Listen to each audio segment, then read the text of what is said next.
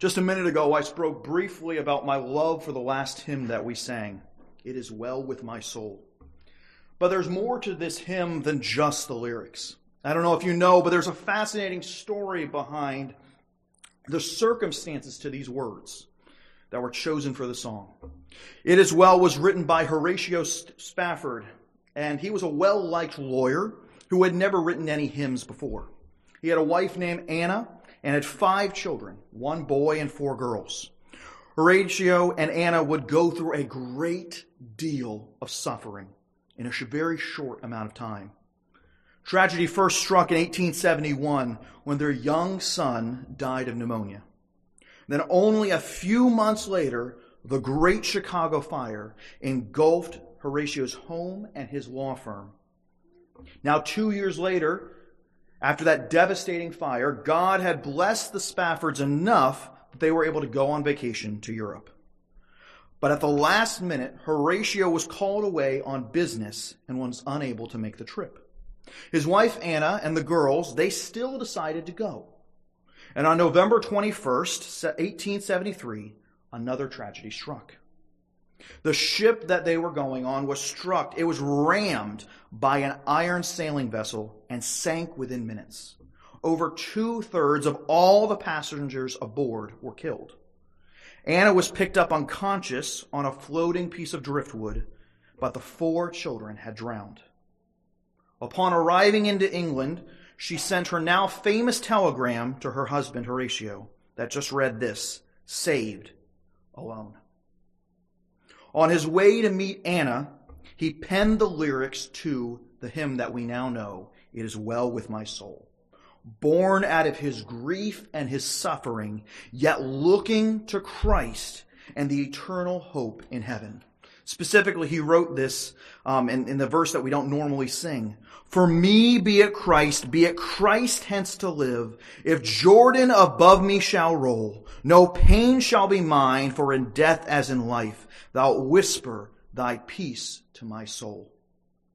Sadly, though, his suffering was not yet over. They returned to America, and God had blessed Anna and Horatio with 3 more children.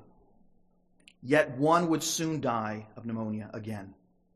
Yet, looking back on the end of his life, his oldest daughter, his oldest child, she released the final verse, which had yet been seen of this hymn. And this last verse is the last verse we normally sing, looking back on his life as a whole, as what God had done to him. And this is what it says. And Lord, haste the day when the faith shall be sight. The clouds be rolled back as a scroll. The trump shall resound and the Lord shall descend. Even so, it is well with my soul. He was trusting in God's sovereignty in the midst of his suffering, responding in humility. The life of Horatio Spafford is similar to the application of 1 Peter 5. He looked at Jesus as his Savior and his chief shepherd.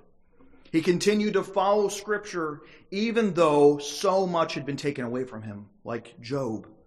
And he continued to love God as evidenced in his famous hymn.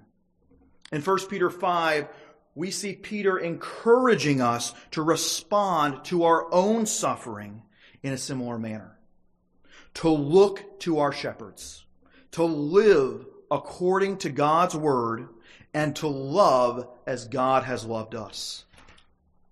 The Apostle Peter in chapter 5, this is the end of his epistle. He has been writing to us, or he's been writing to the church in Asia Minor for the last 4 chapters, sharing with them to be humble, to submit. And now he's saying to look to your shepherds.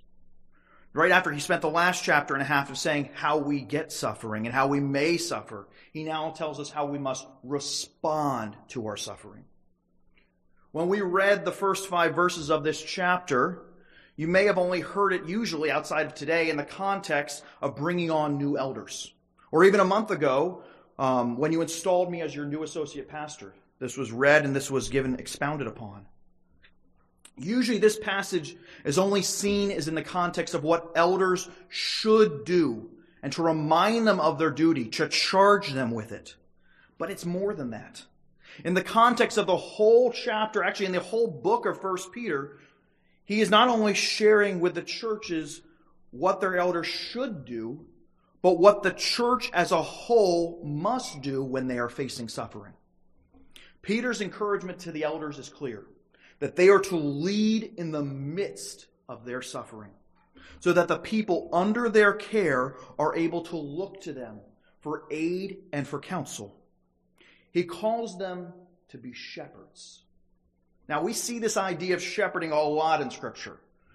We see it referred to a lot. Actually, it's probably even rare that you hear the concept or the occupation of shepherding outside the context of Scripture, because it really doesn't play any part in our culture. Now, shepherds, they are people who not only feed their sheep, but they take care of them. It's not like it's a 9-to-5 job, which they just leave the sheep and go home. No, they sleep with their sheep, no matter the weather. They help protect them from other predators. They guide them. They lead them. They give them direction on where they are to go. And they discipline them when they are disobedient. All of this is done out of love for their sheep. It's not only a job, it is their life. It is their calling of who they are to be. These shepherds that Peter is referring to in the first 5 verses are the ones that are not looking after an actual flock of sheep, but they're looking after the people that God has placed in their care. Individuals and families, which are part of the local body of the church. These shepherds, they are the elders of the local church, the overseers, the protectors, the teachers and preachers of God's word, the ones who rule and govern the church, who do so out of love for God and for his people. Peter also teaches that these shepherding elders should not desire the office so they may gain power and influence, nor should they be domineering in their leading, but rather be examples that the church can look to as they look towards their chief shepherd in Jesus. This is what we must do as well. We must look to our shepherds, the men that God has called to be the leaders of his church, as they look to Jesus as their chief shepherd. God has called them to lead for such a time as this. Whether you may be suffering, in pain, in sorrow, in sadness, in joy, or in peace, look to your shepherds for guidance. Look to them to tenderly care for your spiritual well-being, for this is what they have been tasked to do by God. They have been called, like Psalm 23 shows, to tenderly care for you, to protect you, and to live in sacrificial service for you. So how should we respond to their leadership? Submitting to their oversight, not out of a compulsion, but in humility. This is part of being a member of the church, voluntarily submitting yourself to the leaders that God has appointed to lead our church, knowing that they are not perfect, knowing that you may not agree with them on every issue, but knowing that God has placed them as shepherds of you. The idea of submission, Peter wrote about only a few chapters ago, back in 1 Peter 2 and 3, was specifically talking about wives submitting to their husbands and submitting to the government. Here Peter is saying that we must also humbly submit ourselves to our elders, willingly submit to their leadership and oversight by the power given to them as shepherds, operating under the authority of Jesus, looking and following them as they follow Christ, as Paul wrote about in 1 Corinthians 11. Now, this in no way means that we must not also submit ourselves to Jesus. He is God. He is the author and perfecter of our faith. He is the one who lived a perfect life, free of sin, dying a sacrificial death, paying the debt that we owe because of our sin, and raising to life again, defeating death. And whoever believes in him will have eternal life with God. Jesus is the chief shepherd. He is the one who we must chiefly submit, but he also appointed people to lead as under-shepherds in his name. He has called them to lead just as he calls people to be part of his family, trusting them as they operate in the name and by the power of Jesus. So while we are in the midst of our sufferings, while we may be suffering like Horatio Spafford, losing a loved one, grieving at the loss of a relationship, being persecuted for our faith, feeling the waves of sorrow roll, we can look to our shepherds to help us through the pain. For that is what being a shepherd is all about. Now at Harvester, this is how we operate with our ruling elders, called by God, trained as elders, and voted on as the congregation. Each elder has families that they are to be overseers of, to guide them, to pray for them, so that they may help them in ways that they are in need. Now, if you don't know who your shepherding elder is, I suggest that you go and to look at out in the narthex. We have a list of who your shepherding elder is. And if you don't have one, I ask you to contact the session about being under their care, so that in all of this, they may live side by side with you. They may be able to guide and counsel you. And I encourage you to share with them what God is doing in your life. Reach out to them as they also reach out to you. This is part of their calling as elders and as shepherds to the flock of the local congregation, to the local family of God. For they are your brothers in Christ. So look to your shepherds, as we both together look to the chief shepherd, Jesus, who is leading us. Now, not only does Peter encourage us to look to our shepherds, he also encourages us to live according to God's word while we are in the midst of our suffering. We see this in our next set of verses, 6 to 11. Now, most of the time when we encounter suffering, we tend to think of it as some mountaintop experience, in that it will only happen for an intensely short amount of time, and then it will be over. Rather, rarely do we conceive of suffering in the context of long-term suffering, days, weeks, months, years, decades. Yet suffering has no timetable except one. If you know Jesus as your Savior, then your suffering will come to an end with your death. But what are we to do with the time that God has given us? The Apostle Paul wrote and was sung about in our hymn prior, the idea of to live for me is Christ and to die is gain. How are we to live in our day-to-day lives when we are suffering? How are we to live in the time between becoming a follower of Christ and being with God in heaven? Verses 6 to 12, they show us how we are to live day to day in our times of suffering, by living in humility, by resisting Satan, and by devoting ourselves to prayer. Let's look at that first command, humble yourself.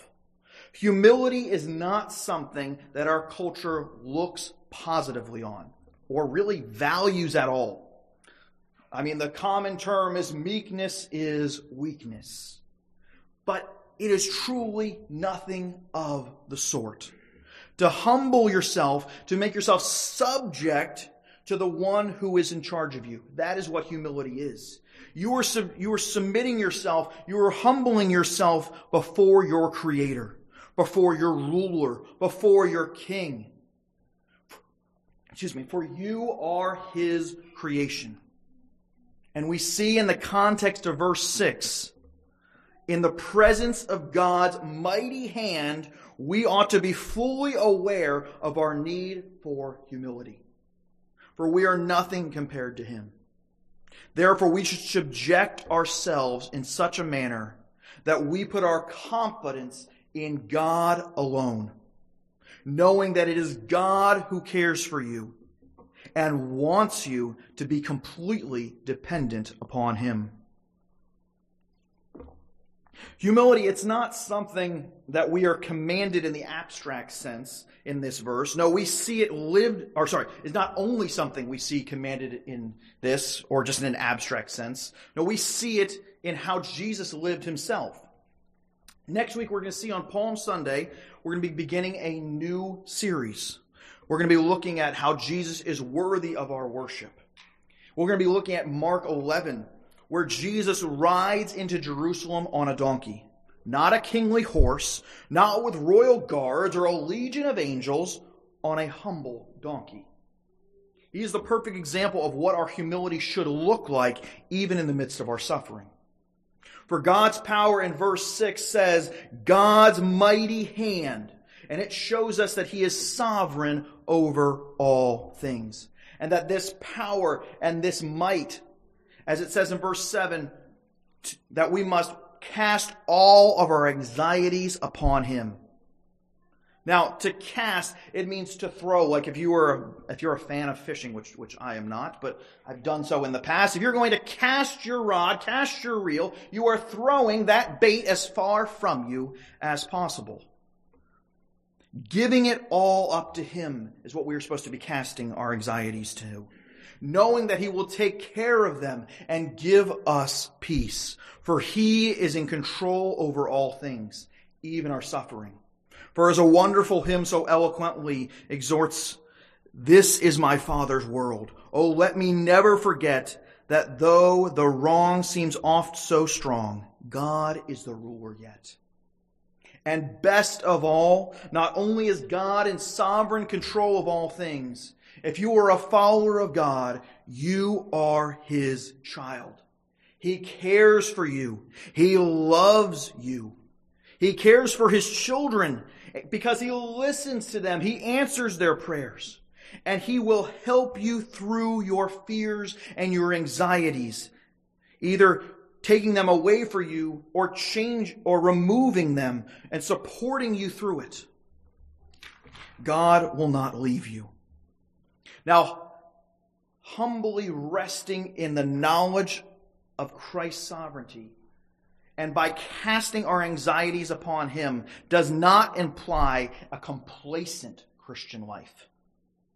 The second command that Peter gives is to live according to Scripture by resisting Satan. Verse 8 shows us this. Now, while we are resting in God's sovereignty, we are also called to be sober-minded and watchful. For Satan is like a roaring lion seeking to devour. Now, Satan's threats and assaults, they manifest in so many ways, like rampant idolatry, distortion of sexuality, or as one theologian put it, the roar of social revolutionaries pushing legislation, laws, and fines against those who will not join them in reshaping society. These temptations we must not submit or succumb to them and follow in that sin. Giving into our suffering, though, it may seem overwhelming. For just as Satan's temptations come in many forms, so do his threats. And we must be sober-minded and watchful.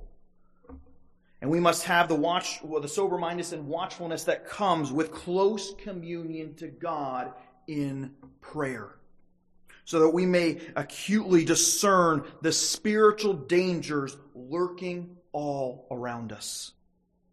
In the response to this assault by Satan, we are called to resist him, firm in our faith, as verse 12 indicates, knowing that these same type of assaults, these same type of sufferings are being experienced by our brothers and sisters in Christ all throughout the world and throughout history, as we have seen with Horatio Spafford and as we will soon see with others. So how do we resist? We resist by holding fast to the Word of God, as seen in John 5. spiritual opposition that we face, it's nothing new. And we are not alone in facing it. Many have walked down this road before us, and many are walking alongside of us now. As Hebrews 12:1 states, "Take care, you are surrounded by a great cloud of witnesses." We are to seek advice and wisdom, whether in books or in a person, as we saw before, by looking to our shepherding elders. That is their call to guide and to care for you as you resist Satan and his schemes, and to rely on the Holy Spirit who is at work in you. The third command that Peter gives to live according to Scripture is by his own example, to pray. Now, these last few verses in this section, they don't necessarily look like a prayer, but only when we read them in that context, it becomes plainly obvious. This prayer is a short and simple prayer. Yet the context of this prayer, it is a dense one, like overhydrated batter becoming really dense. In this, he commands Christians to seek to better know God, because he is all of grace, which we can do by being in his word daily, to focus our minds on the things above, by knowing the end result of our suffering is being with God forever and being restored into a right relationship with him, all while knowing that God will always fulfill his promises during this time of suffering, and that we may be able to take refuge in him. For as the great song and my favorite hymn goes, "A mighty fortress is our God, a bulwark never failing, our helper he amid the flood of mortal ills prevailing." Such powerful and true words, which we should seek to echo in our prayers as well, as we live according to God's word. When we read 1 Peter 5:6-11, I keep being reminded of the wonderful example of a man who these verses, while in the midst of suffering, lived. You may have heard of the missionary David Brainerd. Now, those of you who do not know him, he was a missionary to Native Americans during the Great Awakening. He was a friend of the famous theologian Jonathan Edwards. His life inspired so many modern missionaries. Brainerd is known for being one of the first well-known missionaries to the Native Americans.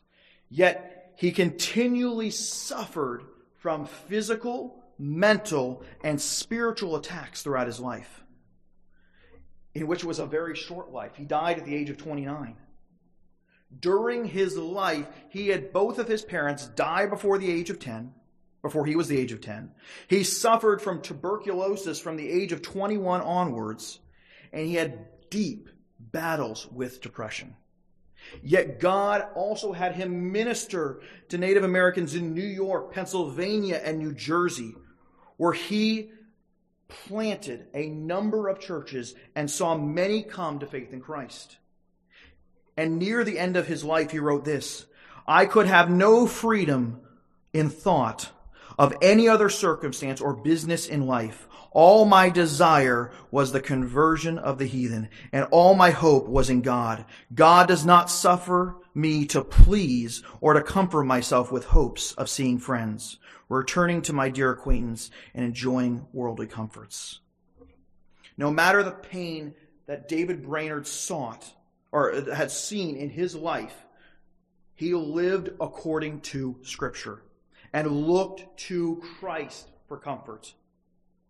And he continued to act in accordance with God's word, even though he had been suffering a great deal. It was not always easy, especially if you ever had a chance to read his journal, which I encourage you to do so. It is one of the hardest books I have ever had to read. But through it, we see that he sought comfort and strength in Christ alone.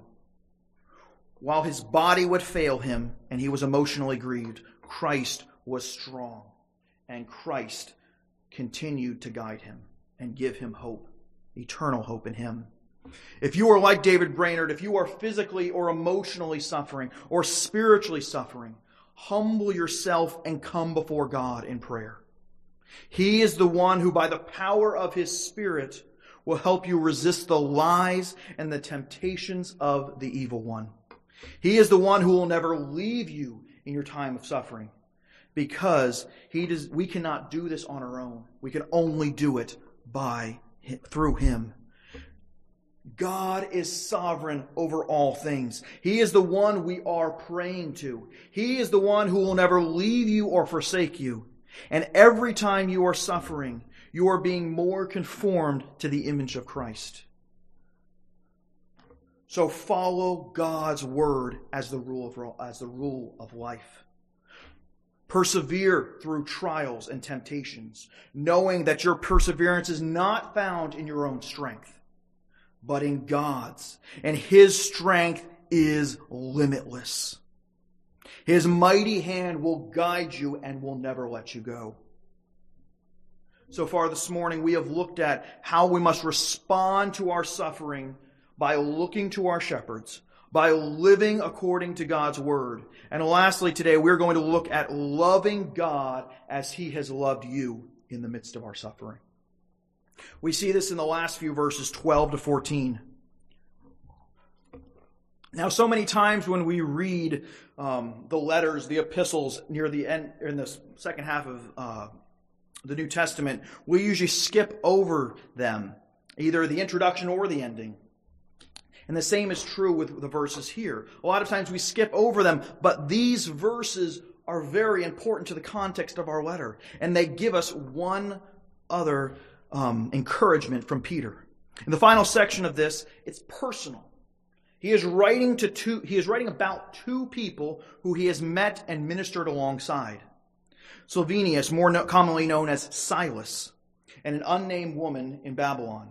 While these comments at the end of the book seem unimportant, they are anything but. Because the context of what Peter is writing in is the suffering in the churches of Asia Minor. His personal greetings, though, are in the same vein. He is encouraging them to love God as He has loved you through the examples of followers of God. Two people they know either by name or reputation. We, like the people that Peter is writing to, must love God as He has loved us. In verse 12, Peter writes to Silas to stand firm in the true grace of God. Now, this phrase is common throughout the New Testament. It's one of the more known places that it's talked about is in Ephesians 6, talking about the armor of God, where the Apostle Paul is teaching the church in Ephesus about spiritual warfare and how they must put on the whole armor of God. It says this, Therefore take up the whole armor of God that you will be able to withstand in the evil day, and having done all, to stand firm. Now, this phrase, to stand firm, in both contexts means to solidly and steadfastly not move. Or in other words, to persevere at no matter the cost. We are to hold fast to what is true, to love God by persevering while you are suffering, not to give in to temptations, to resist the devil and his schemes, as I spoke about a few moments ago. Not letting any amount of suffering change your mind. Never going in and saying, okay, Satan, you win. But resisting in the power of the Holy Spirit to sustain you. By resting in the power of the Holy Spirit to sustain you. Persevering even when you cannot do so on your own. God has given you the tools of spiritual warfare to battle against suffering that you are facing. Ephesians 6, as just mentioned before, makes this quite plain. We must use the full armor of God, including prayer, reading God's word, and the power of the Spirit to fight against our adversary's schemes. For as 1 Peter 5:8 said, He is like a roaring lion seeking to devour us. Now, just because God gives us the tools to fight back and to defend against temptation and suffering, it does not mean that fight is going to be easy. suffering, specifically prolonged persecution, prolonged suffering, may be something that only ends in our death. For example, some of you may know the reformer William Tyndale. If you aren't, you may be familiar with what he did. He helped by working out and translating the Bible into English. And we can have much to be thankful about that. He felt God to translate it from its original language so that people could actually read it in their own language. Yet the King of England, he did not share this view of Tyndale, and he harshly persecuted him for it. And after he completed his work, he was killed. And in his last breath, he prayed these final words, "Lord, open the King of England's eyes," which in 4 years they were opened. Tyndale faced great persecution and suffering, yet he continued to stand firm by the power of the Holy Spirit. In the same vein, God may not call you to die a martyr's death, but he may call you to suffer. If you are a follower of God, he calls you to love him by standing firm on the foundation of the immovable Word of God. This is not the only way that Peter encourages us in the last part of 1 Peter 5. He says for us to love God he encourages us to love God as he has loved us by loving members of God's family.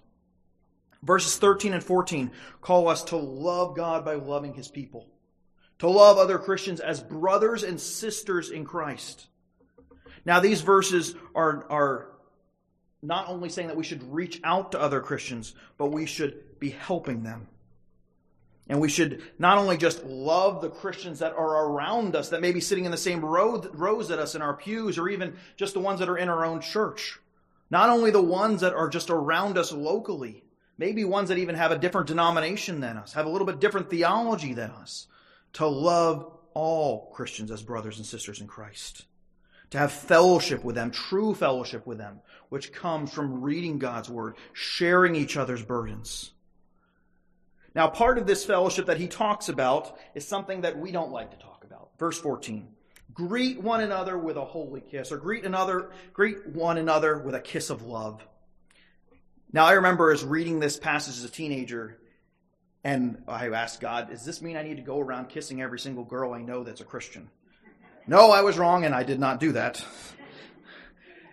In the culture of Paul's day, and actually in the culture of a lot of areas around this world right now, it's customary to give those in your family a kiss and an embrace, much like we do today when we give someone a handshake, or we give someone a wave, or even, that chin tilt that some people give. But in our culture, we reserve hugs and kisses for very few in our inner circle. But instead of getting caught up in the cultural context of us, let's see what is actually meaning. Peter is instructing his readers to greet every fellow follower of Christ the way that you treat your immediate family, as a brother and as a sister. Welcoming them, not only greeting them, but continuing a relationship with them in true fellowship, so that you may share life with them, as we have in our motto, to live side by side with one another, so that you may share your burdens, you may share your grief, your sorrow, your sadness, and also how God is using all of this to shape you into the man or woman of God that he has called you to be. Lastly, in verse 14, to close out the book, Peter gives a benediction. Peace to all of you who are in Christ. Not only is Peter saying that we will have peace in Christ, but if we are his followers because of the sacrificial death on the cross applied to our account, he is also saying that we are to love others by encouraging peace among our brothers and sisters in Christ, while sharing the gospel of peace and discipling those who are in us and around us in the family of God. This verse should also remind us to love all our brothers and sisters in Christ, as I said before, and fellowshipping with them. From verses 12 to 14, we can rest assured that not only do we have God with us while we are suffering, but he will give us perseverance, and that we can have true fellowship with followers of God. Some who God may place in your path that may have strikingly similar sufferings that you have dealt with. For there is nothing new under the sun, and God places us with people who will help us grow in Him. All of chapter 5, it leads us to one final question. Why should I respond to suffering in this manner? The simple answer is this. Outside of Jesus, there is no hope, and there is no peace. But those who are in Christ, there is a certainty that God will bring us peace. If not now, then in heaven with Him. This morning we have seen in 1 Peter 5 that when we respond to our sufferings, we can do so by looking to our shepherds. For you are not in this alone. And that God has called them and placed them in our lives to care and to guide for us, to live according to Scripture, no matter what our culture around us may think, and to love God as He has loved us by standing firm in your faith and loving your brothers and sisters in Christ by having true fellowship with them. For no matter what you are suffering, whatever you may be facing, you can rest assured that God is with you, and that the people He has placed around you and the tools that He has given you bring Him glory, even in the midst of your suffering. Please join me in prayer. Heavenly Father, holy and almighty God, I thank You for giving us Your word. Father, we rest in Your knowledge that no matter the suffering, no matter the sorrow, no matter the pain that we are living in, Father, that You are with us, and You have placed around us people we can look to as we both look to You as our chief shepherd. Father, please help us to live according to Your word by resisting the devil, by praying to You. And Father, that we must also fellowship with one another as You have called us to do, so that we may bring peace to others as You have brought peace to us. I pray all these things in Jesus' name. Amen. No matter the waves of suffering, grief and pain, or sorrow, or the trials and temptations and sorrows upon us, above all, if you are a follower in Jesus, you can stand strong, as our sermon series said. Not because of your own strength, nor your own perseverance, but because of God's strength and perseverance. For He has the power and endurance to keep you, protect you, and care for you, for He is our only hope. And He has done so throughout the ages and will continue to do so. So in response to our sermon today, we're going to sing one final song, the hymn, Our God, Our Help in Ages Past. And I just want to read this so you can meditate on the words as you sing.